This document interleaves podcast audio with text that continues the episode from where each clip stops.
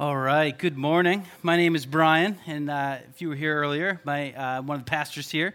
And uh, Jim is on vacation this week um, down at the beach. It's kind of a running joke, but he really is at the beach this week. Um, this is his kind of like family vacation every year. He's got like, I don't know, 12 brothers and 18 sisters or something.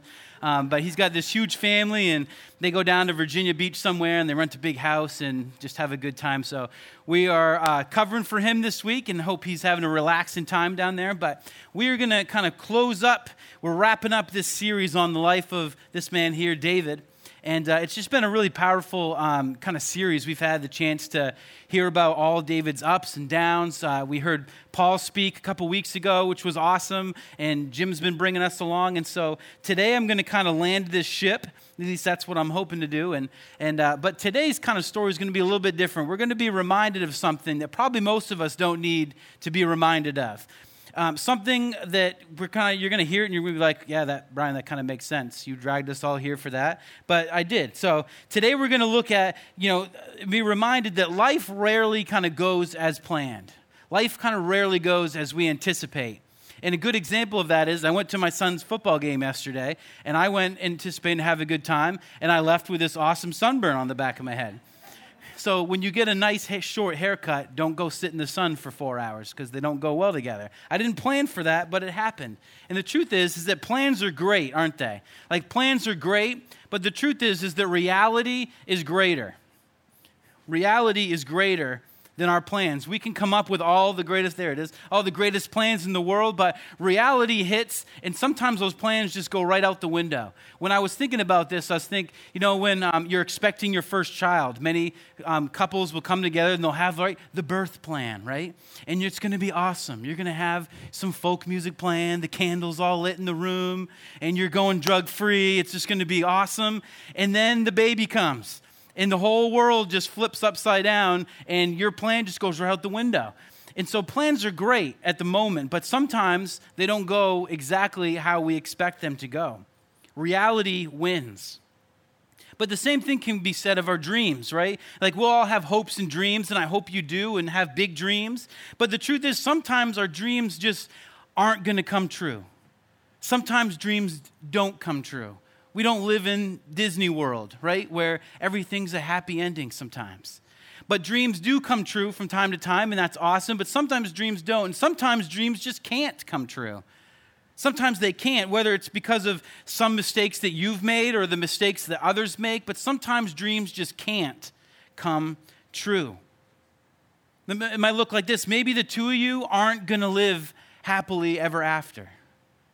Maybe your second marriage is kind of starting to feel a little bit like your first. Maybe it wasn't the dream job you thought it was going to be. It was built up and you got there and it just it just wasn't what all the hype was about. Maybe your family is just not going to get together and have a good time during the holidays. Maybe that's just not going to work out for you. Maybe you're not going to have children. Maybe your new business isn't going to make it. You know, maybe life's going to happen. Maybe your parents aren't going to get back together. Maybe you will never get married. Maybe your child's not going to come home. Maybe your son is going to marry her anyways, even though you've kind of warned him and you're hoping and praying that it won't happen that way. But maybe it is. Or maybe you were kind of under the impression that, that God promised you something. Maybe you're holding on to, you know, God promised you this, so it's, it's got to happen. No matter what I go through, it's going to happen. Or maybe God owed you. Maybe it's that God owes me this. I've put my dues in, I've played by the rules, I've read all the right books, right? I've done everything, and, and it just looks like my dreams aren't coming true, but everyone else's are. Or maybe it looks like God granted them your wish, the thing you hoped for and you planned for, that God, you know, granted them your wish. He gave it to somebody else. And you planned for this, but God chose them and not you. And where does that leave us? I'm not discouraging having plans. My wife's a planner. We've got this giant calendar on the side of our fridge. I know what I'm doing for the next month and a half. It's all right there. It's got all the Celtics games for the 2018 2019 season all written out. We know what we're doing. We've got a plan, and those are great. Plan that family vacation. You need to do that. Plans are great. Dreams are awesome. They're big. Have big dreams. But today, as we wrap up this series in the life of David, we're going to be reminded about something. We're going to find some answers to this question What do we do when our dreams can't come true? What do we do when we're faced with our dreams just can't come true? They're not going to be true. They're not going to come true. No matter what we do, they just aren't going to get there. And so we left off last week and King David. He's finally King David. He's in his 20s about this time, and uh, his dreams and his hopes start to be undermined by crazy King Saul. He's out to get David, and so David flees. He's a fugitive, right? He's out, he's running for his life, he's scared, and he ends up kind of being chased out of that city. And David does what many of us do he kind of panics, right? He panics. He says, he says I, gotta, I gotta figure this out. He takes things into his own hands and he makes mistake after mistake after mistake, and people die along the way. But as we learned an important lesson, and David, we, I believe, learned an important lesson through that, and we're going to kind of see how that plays out in his life today. But as king, he would begin to undermine his own dreams, and it will leave us with an important lesson. So today, we're going to go through just a huge portion of Scripture. Okay, so I'm going to put some up on the board here or the, the screens here, and a lot of it I'm just going to kind of tell you because we're covering chap, huge chapters of the Old Testament. So we're going to go kind of quick, but. Um, so this is about 22 years. We're going to pick up. David's been king. It's, you know, he's used to the whole show. He's been king now for like 20ish years, 22 years, and uh, he's in his 50s about this time, like maybe late 40s, early 50s. Now, for starters, 50 now is like the new 20, right? Like if you're in your 50s, you're still feeling good. It's a good age. You're hitting your stride. You're still considered young. But 50 back in David's time was old. Like he lost most of his teeth at this time. Like he stunk. He's old. He's not like today's 50. So he's kind of decrepit. His men are all out fighting battles because that's what they did. They're out fighting battles and out on the battlefield. And David's at home, and it says that he kind of wakes up from a nap, right? Like, how awesome would that be? Just to wake up from a nap, you know, while everyone else is out working. So he wakes up, he's walking up on top of the palace, he's up on the roof, and he sees a woman, right? I told Jim, I'll preach on David, but I don't want the story of Bathsheba. Give that to somebody else. But I got Bathsheba somehow. So David's out there, he's on top of the palace, and he spies out and he sees a woman bathing. And what does he do? He likes what he sees, and he says, Hey, servant, get over here. He's like, Who's that woman over there? And the servant says, That's Uriah's wife. I'm going to emphasize that again. That's Uriah's wife, Bathsheba. And David's like, Yeah, whatever. Bring her to me, right? Like, holler at your girl. I want her over here. So he does. She shows up, and then David sleeps with her, probably more than one time, on more than one occasion. And he does this, and then she sends a note to him, or a, a letter, or a tweet, or however they delivered little notes back in the day. But she says, Hey, David, guess what? I'm pregnant. And so David panics, like all men would do, and he says, How am I going to fix this? So he develops a plan, right? Because he's the king. And if you remember through this series, we've learned that God said, You don't want a king. Okay, you can have priests, you can have all these other things, but you really don't want a king because when you have a king, you have to do what the king says right? If you don't do what the king says, you have two options. You live and do what he says, or you don't do what he says and you die. So when King David commands the woman here, they bring her to him. So David has this plan, okay? He calls in her husband, Uriah, back from the war. He calls him in. He says, Hey, Uriah, like, just, just give me a quick update. How are things going? And Uriah's like, Oh, the battle's tough, blah, blah, blah, and he's going. So King David's like, Okay, great. Now take a rest. Go home to your wife, right? Like, just go home, spend the night, you know, do what married couples do, and so he does. But he doesn't. He leaves the, the palace and he sleeps outside the palace gates because his men are out fighting this battle. His men are out sleeping in the mud and dying out on the battlefield. So he's not going to go home to his wife. Okay? And this kind of throws a wrinkle in David's plan. He's like, Ugh, like, how is he going to think the baby's his if she won't go home? So David brings him back the next day. He's like, hey, stay one more night. He's like, let's have a big feast. So David gets Uriah nice and drunk okay? Gives him all the wine in the kingdom, and he's nice and drunk, and David kind of like points him towards home, slaps him in the butt, sends him on his way. But he doesn't end up at home. He sleeps again outside the palace gates. And David's just like, what is the deal with this guy, right? And so David's got, he feels he's got no choice. I don't want to say he had no choice, but David felt he had no choice. So the next day, he writes some instructions down. He gives them to Uriah. Uriah takes the note and he brings it to the front lines to Joab, who's one of David's kind of high commanders in the army. And he gives it to Joab, and Joab opens it and it says, Put Uriah on the front lines. And when the battle is at its fiercest, kind of pull back so that Uriah is killed in battle. So David gives Uriah his own death sentence to be delivered to his commander. So Uriah dies. He ends up being killed in the heat of battle. And so Bathsheba mourns and she's sad and she mourns the death of her husband. And David does the, the nice thing and he welcomes in this widow and he's going to marry her and raise someone else's child. So problem solved, right? Wrong. So, if you know, in kingdoms, there's lots of slaves at this time, so they like to talk. So everyone knew what David had done. There was no secret here. He might have thought he pulled the wool over some people's eyes, but everyone knew what David did. Okay? Everyone knew what David did. And so this man named Nathan shows up. So Nathan is a prophet. So if you were a king back in the day or someone of, of importance and a prophet made an appointment with you, there's probably not good news following. Okay? Because they saw the future. Sometimes God gave them visions. And so Nathan shows up and he confronts David. Okay, he does this thing. He tells a story to David because he's the king. You got to kind of dance around the issue a little bit. You can't just go and be like, "Hey, man, you killed that guy. Like, what's the deal?" So he does, and he tells him a story. So Nathan tells this story. I'm not going to go into all the details of it, but David hears this story and he's furious. He's like, I can't believe that guy in that story. Like, that guy. And then, then Nathan's like, Hey, David, um, that guy's you. Like, you're the guy that you're mad at. And David immediately, he breaks down and begins to weep. In Sam, 2 Samuel, this is where most of this is coming from today. 2 Samuel, it says this. It says, This is what the Lord says. So Nathan is saying this. He says, This is what the Lord says that out of your own household, I'm going to bring calamity on you. I'm going to shake things up.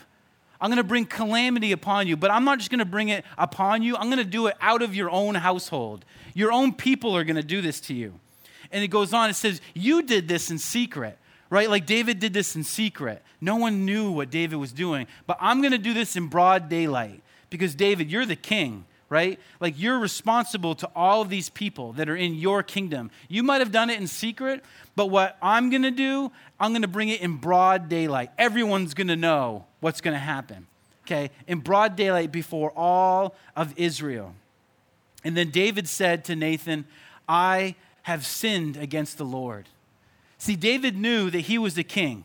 Okay, he knew he was the king. He knew his role, but he was knew he was just a king. He wasn't the king. He knew that there was a God and the God was over him and that God was the true king of Israel. So he let, allows, he might have broken God's command, he might have broken God's law, but he allowed God's law to break him. So he recognized that he had sinned against the Lord.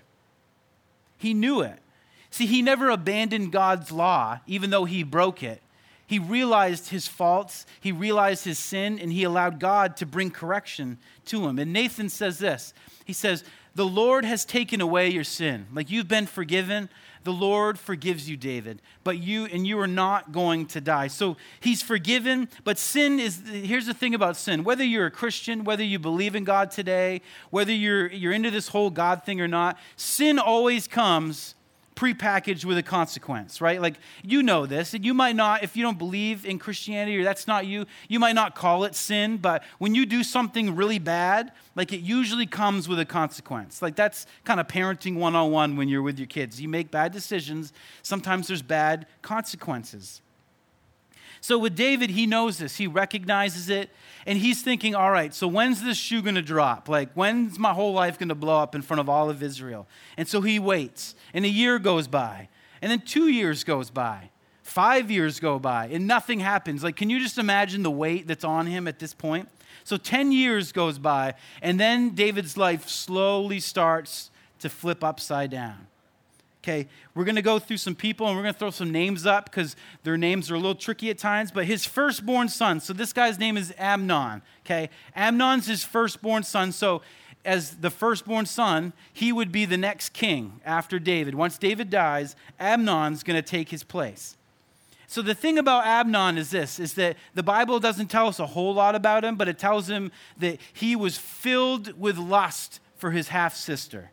Okay, weird. So he has this thing for his half sister. Okay, he's got it out for her. Her name is uh, Tamar.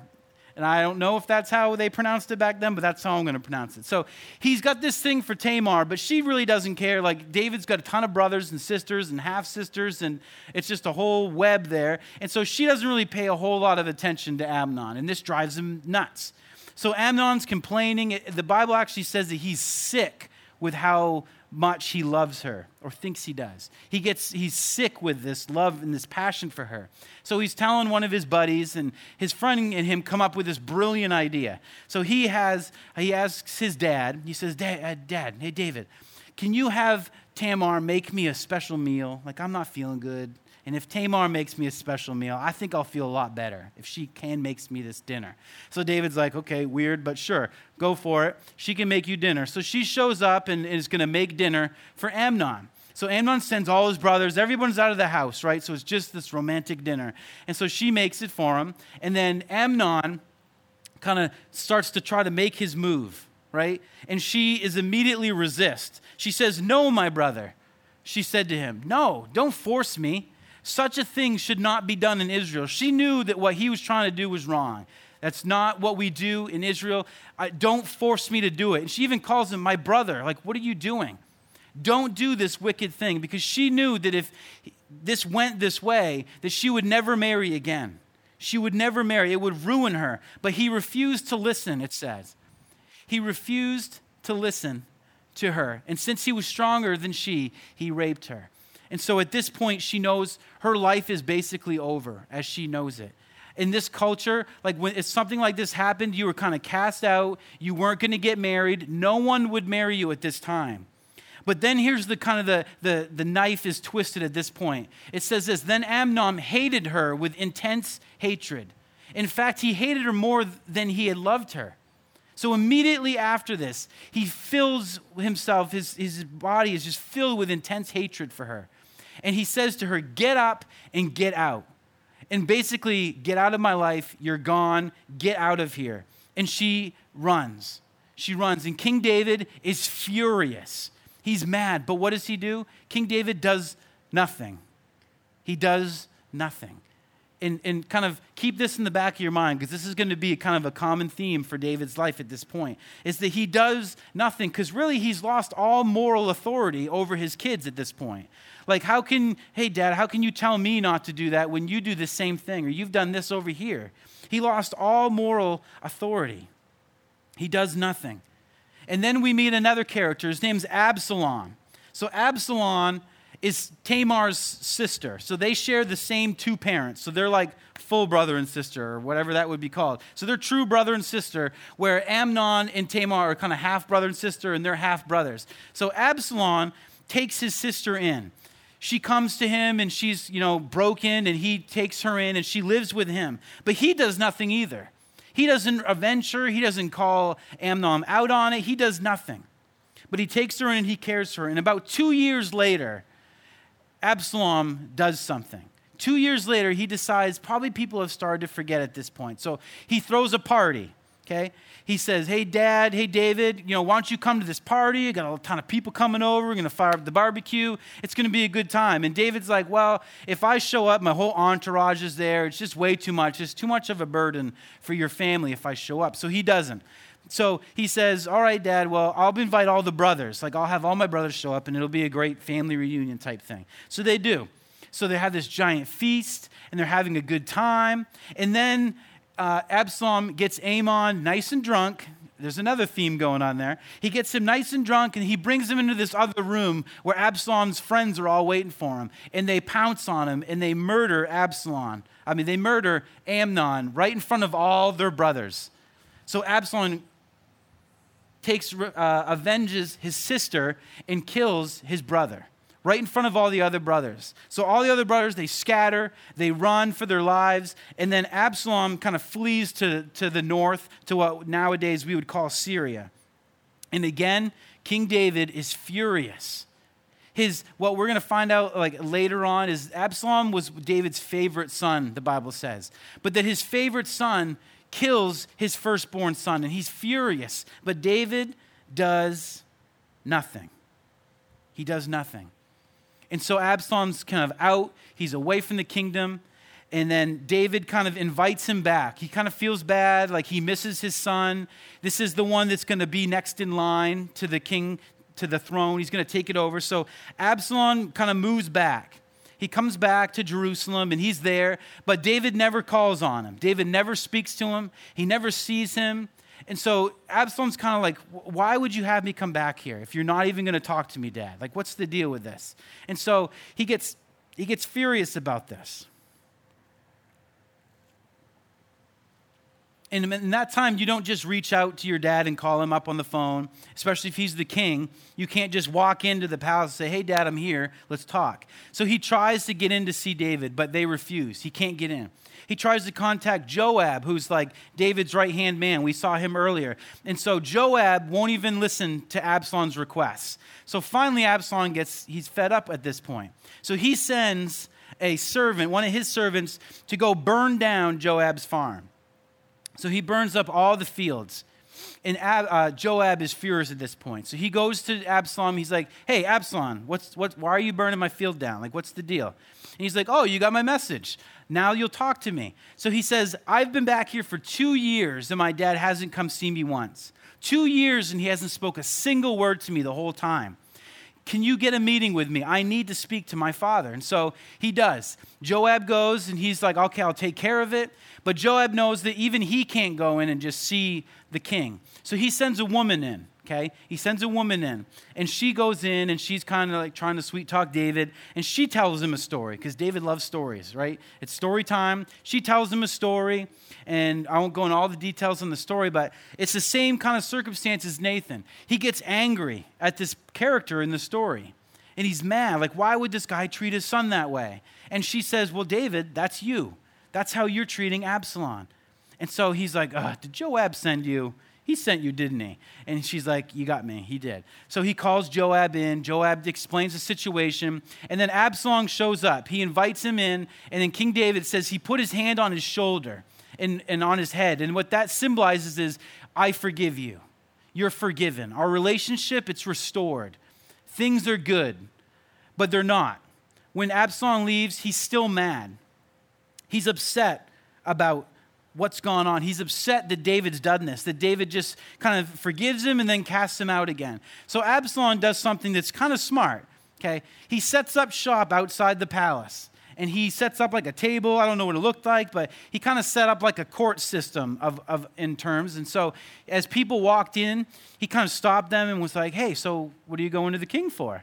And he would, they would tell him, and he would try to solve their problems he would try to solve and he would hold court. And the, he had said that he captured the hearts of the people. And for four years, he did this, slowly undermining his father, slowly undermining his father's authority, and slowly pulling all these people onto his side. And so he stole the hearts of the people. And for four years, he does this. And then he starts to put his plan into motion. It said, then Absalom, he sent secret messengers, right?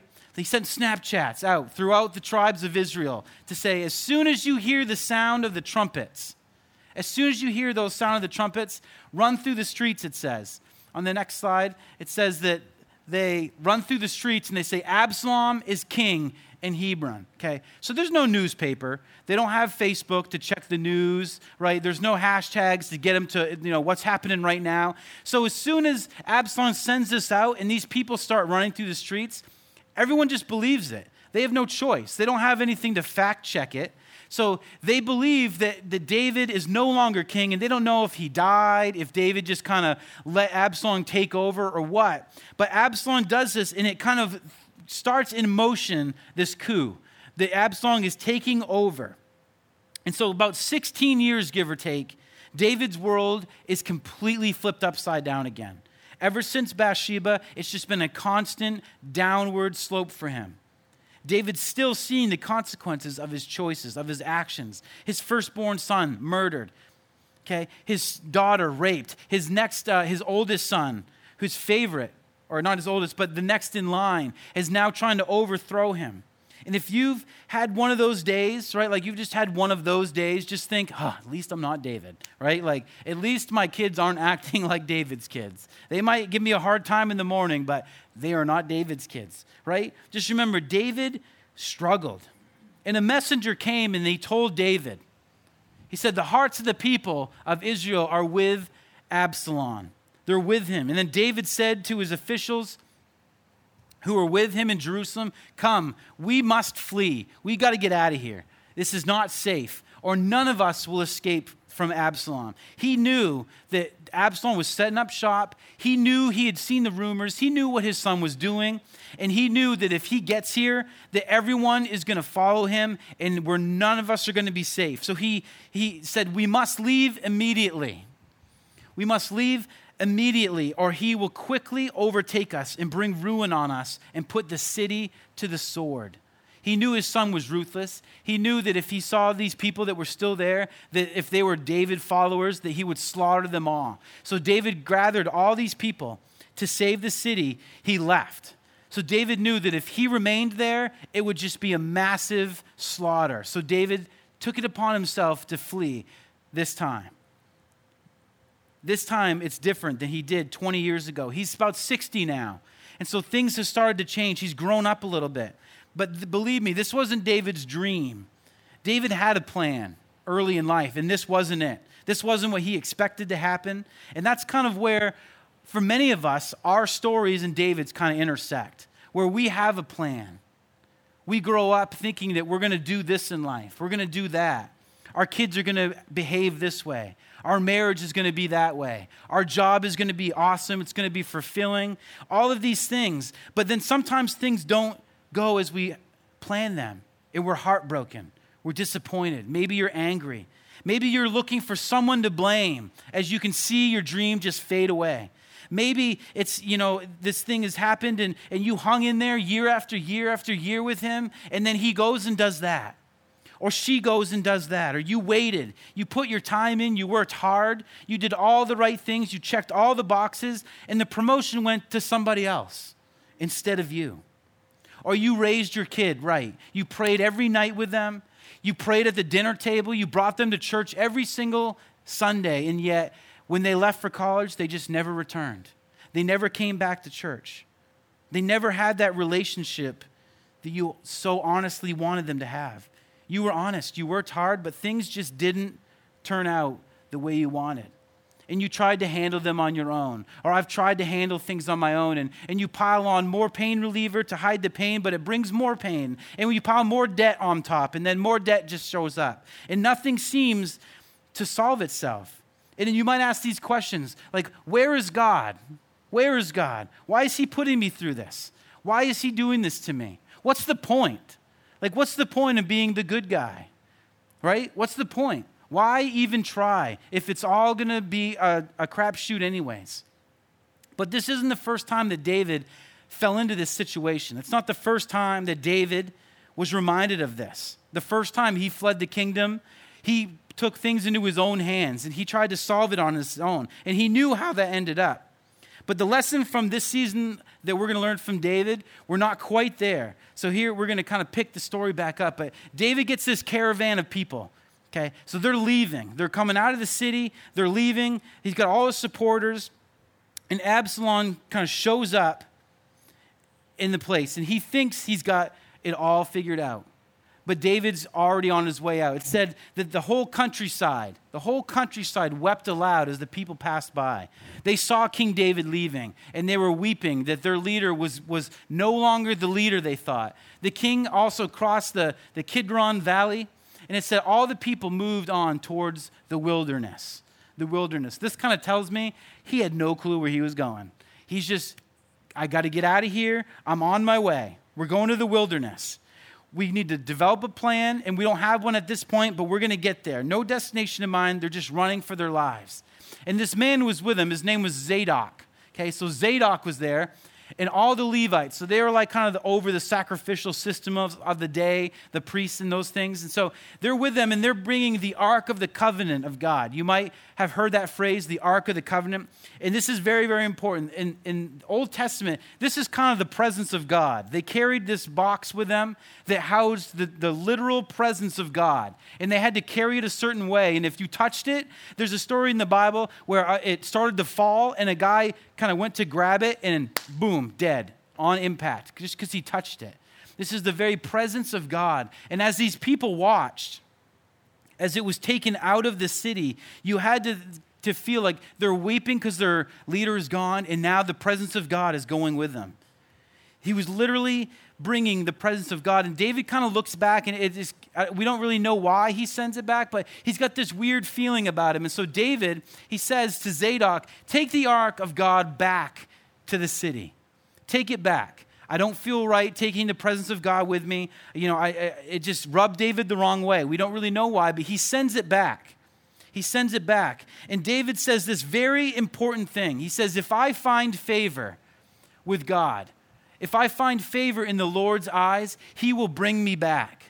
Okay? He knows that if God will find favor in him, he'll see the ark again. He'll be near it again, and he'll let me see it again and he'll bring me back into his presence. He knows that I'm not in control anymore. He tried the control game and it didn't work.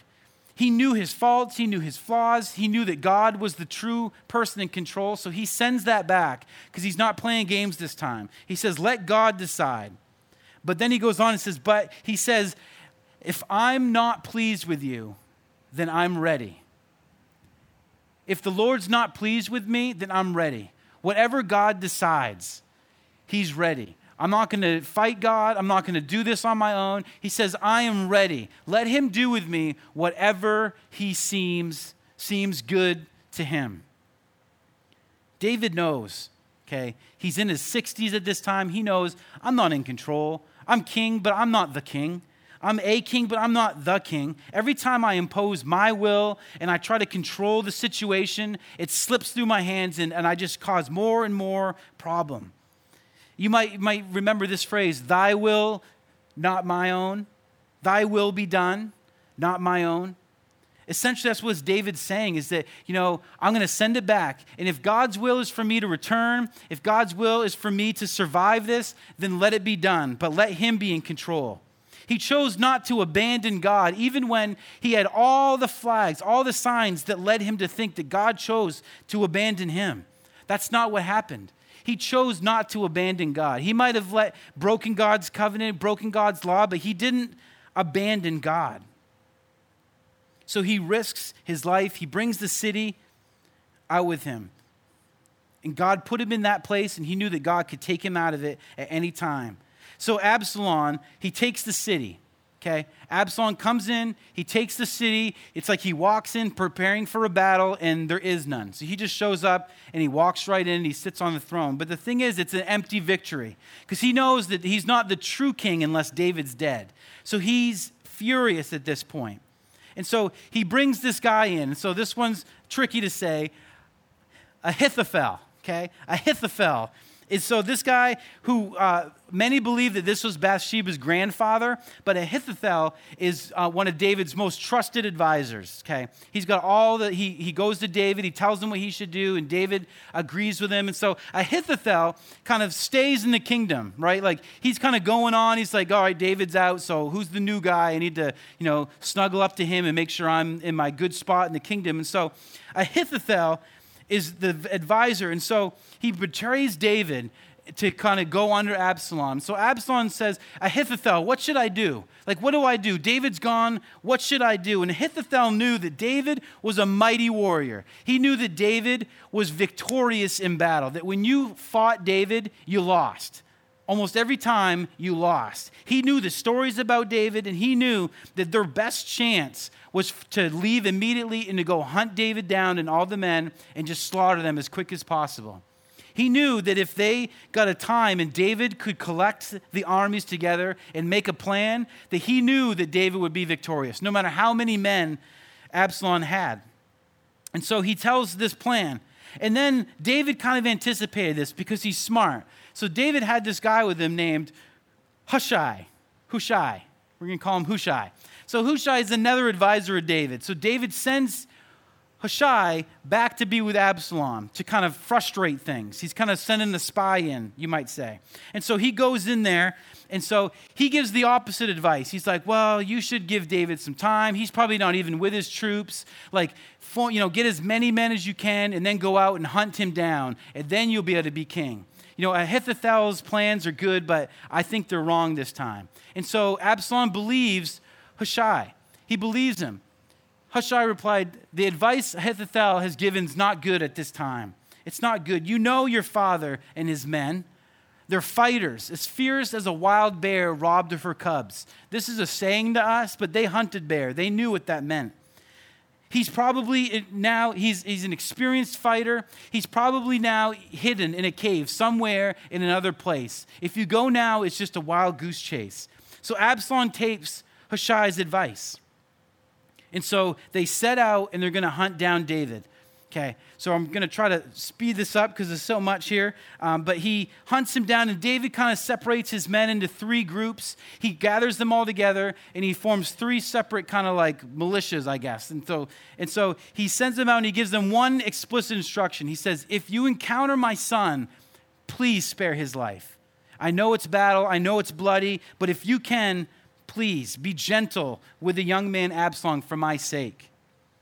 And so they go out. In the battle, it said the battle took place in the forest of Ephraim. And so this is important because most battles took place on like a big open field um, in that day, but this didn't. It took place in this dense forest. And that meant that numbers really didn't matter. You could have you know 10 to 1 when it came to men but if you're in the heat of battle in a forest and you don't know where you are the numbers they don't matter and so they're on the hunt, and it says Israel's troops were routed by David's men. So they kind of cut them off. And the casualties that day were great. 20,000 men lost their lives in this battle. 20,000 men in a feud between dad and son. And it goes on, it says, the battle spread over the whole countryside, and the forest swallowed up more that day than the sword. The forest was the true victor that day. And when I saw that, me and Jude have been watching The Lord of the Rings. You know those big tree guys that like walk along real slow and they hold hobbits and they just wipe out men? That's what I thought of at this point. But I don't think that's what happened. It's probably that it was a really dense place. Um, and actually, we're going to see Absalom ends up getting caught. He's riding his horse through the woods and he gets caught in a tree. And his horse keeps going and he's kind of hanging in his tree because it's a dense forest. And that's how many of these guys lost their lives. And so Joab shows up, and Absalom's just hanging there from a tree, and they slaughter him right there in front of all the men. They kill him. They don't bring him back to David, they just kill him. And so David weeps, and he's mourning the, the death of his son, another son. David lost many, many sons and he's mourning them and, and so they win the victory and david's men win and he's to you know go back to jerusalem and be king but he's weeping about this and all the men are kind of like should we celebrate? Like, what do we do? Like, we feel like David worried more about his son than all the rest of us. And so they call him out on it, and David agrees, like, okay, you know, I'm king again. And he goes back to his kingdom and he reigns for another nine or so years until he dies at the age of 70, a broken old man because of his mistakes. Now, the Bible is so neat because all of this took place in the Bible. All of this is in there. You should read it for yourself because we just flew through it. But it kind of goes to show the authenticity of it that all of David's faults are wide open on display for all of us to read. Like they didn't hide anything, they didn't hide things. They let it all out there. But here's the thing that we know about David is that he never lost his confidence in God. No matter what life threw at him, no matter how many plans went down the tubes, his life didn't end happily ever after. Okay, he didn't have the perfect marriage or perfect marriages back then. He didn't have the perfect kids. He didn't have the relationships with the kids that he probably hoped that he would have. But here's what we need to learn from David and what we can learn. It says this The foundation of our faith, the foundation of my faith and yours, it cannot be built upon answered prayer. It can't be built upon answered prayer. The foundation of our faith it's not that God answers prayer. It's not that life is always going to go our way or that dreams come true and fields are always green and full of life. That the foundation of our faith is not that dreams always come true because plans fail, don't they? Life happens. Sometimes dreams can't come true. Sometimes friends, you know, lose the bigger picture. Sometimes friends come and go and life just seems to happen. But the reality is is that God is so much bigger than just answered prayers. Because if you only believe and you're built upon this belief that God is going to answer all your prayers, what happens when He doesn't? Because there's people all around us today that could tell you a story where God didn't answer their prayer, or that God didn't answer the way that you wanted them to. And having this view of God is just, He's only there because He answers prayer is so small and it's so weak. We, it's a mistake to wrap our faith in God around the fulfillment of our dreams by saying, you know, I got the job, God must be real. Like, God's real. I got the job I prayed for. But you know what? I prayed for healing for my friend, or I prayed for healing for my father or my grandfather, and God just decided not to grant me that prayer. So there must not be a God. That logic just doesn't work. I prayed and I prayed, but God didn't answer it the way that I wanted Him to. Dreams don't always come true. But David would be quick to remind us that we're mistaken to assume that we're forsaken. That sounds real nice, but it's hard to put that into practice that we're mistaken to assume that God has forsaken us. And David's life points us that way when he said, If I find favor in God's eyes, if I find favor in the Lord's eyes, he'll bring me back. But let him do whatever seems good to him. He's got this. If you leave here today without without remembering a single thing. It's just to remember that God has got this. Not my will, but yours. I may lose my job. I may lose my spouse. I may lose my whole family. My whole world can go down the tubes, but I will not lose my faith in God. I will not lose my confidence that God loves me, that God has always loved me, and who was there with me through it all. No matter the circumstances in life even if my dreams don't come true, even if my plans go awry, even if prayer isn't answered, it's not the way I hope it will, that God is in control. And David penned this. We read this in week one. David penned this in the book of Psalms, and we're going to end here. He wrote this, and we don't know exactly when David wrote this, what situation in his life he was maybe going through, but he wrote, In you, Lord, my God, I put my trust. My trust is in you no one else. Not my position in life, not my authority over the kingdom. My trust is in you. My hope is in you all day long. So throw whatever life may throw at you. God is in control, and He's got this. Let's pray. God, we love you. We thank you that you are the true king over all. That we thank you that you are in control and that we can come to you with prayers and plans and dreams but that ultimately you will do what you see fit. Pray you help us to be reminded of that, that even when things don't go as planned, that you have a plan and that it's far greater than anything that we could ever imagine. Even if it takes us to a dark place, that we trust in you, God, that you've got this under control. Be with Jim, give him rest this week. And we're so thankful for going to two services next week and pray for the new people that are going to show up. We love you in Jesus' name. Amen.